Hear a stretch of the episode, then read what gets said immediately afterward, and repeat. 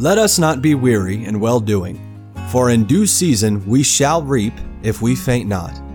Believers have God's promise that when we faithfully obey Him and don't give up, we will enjoy the very best returns. Let the Lord encourage your heart as Joe Vasick, pastor of Northeast Baptist Church of Danbury, Connecticut, urges us to stay the course. The Bible describes the crucifixion of Jesus in Matthew 27, Mark 15, Luke 23, and John 19. Matthew, Mark, and Luke describe a phenomenon that is not mentioned in John. That from the sixth hour to the ninth hour, noon until three, darkness covered the earth. Matthew 27, 45 and 46. Now from the sixth hour there was darkness over all the land unto the ninth hour. And about the ninth hour Jesus cried with a loud voice, saying, Eli, Eli, Lama Sabachthani. That is to say, My God, my God, why hast thou forsaken me? Mark 15, 33 and 34. And when the sixth hour was come, there was darkness over the whole land until the ninth hour. And at the ninth hour, Jesus cried with a loud voice, saying, Eloi, Eloi, Lama Sabachthani, which is being interpreted, My God, my God, why hast thou forsaken me? Luke 23, 44 and 45.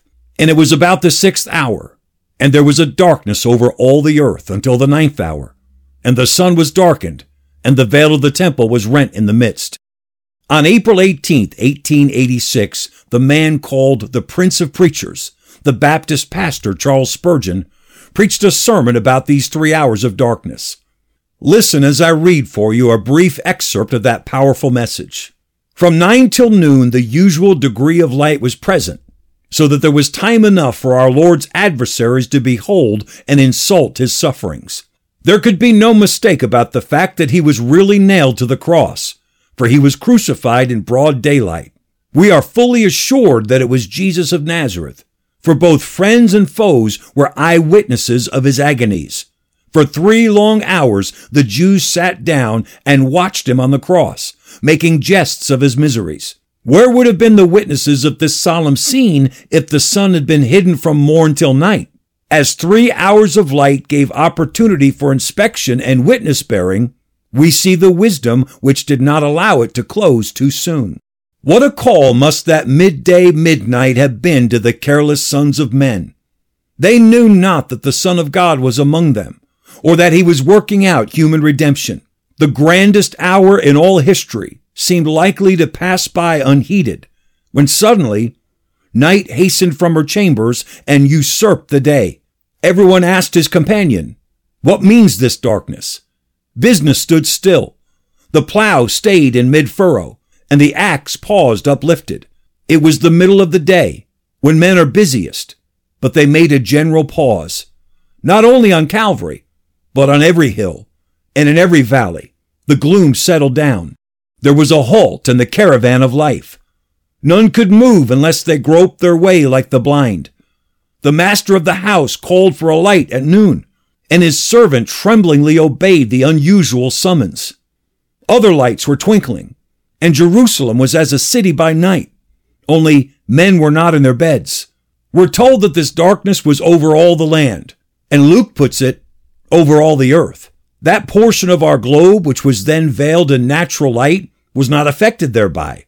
But to all men awake and at their employment, it was the advertisement of a great and solemn event.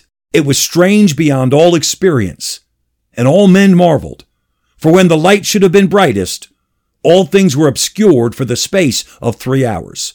This darkness tells us what our Lord Jesus Christ endured. The darkness outside of him was the figure of the darkness that was within him. In Gethsemane, a thick darkness fell upon our Lord's spirit. He was exceedingly sorrowful, even unto death. His joy was communion with God. That joy was gone, and he was in the dark. His day was the light of his father's face. That face was hidden, and a terrible night gathered around him.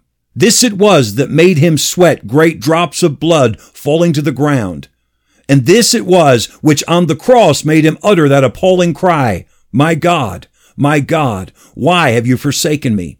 It was not the crown of thorns, or the scourge, or the cross which made him cry, but the darkness, the awful darkness of desertion, which oppressed his mind and made him feel like one distraught.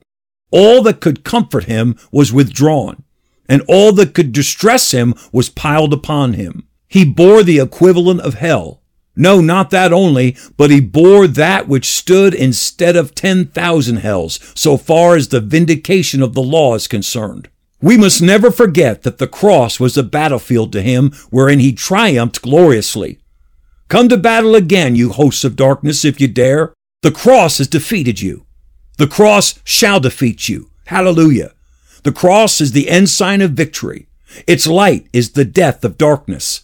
The cross is the lighthouse which guides poor weather-beaten humanity into the harbor of peace. This is the lamp which shines over the door of the great Father's house to lead his prodigals home.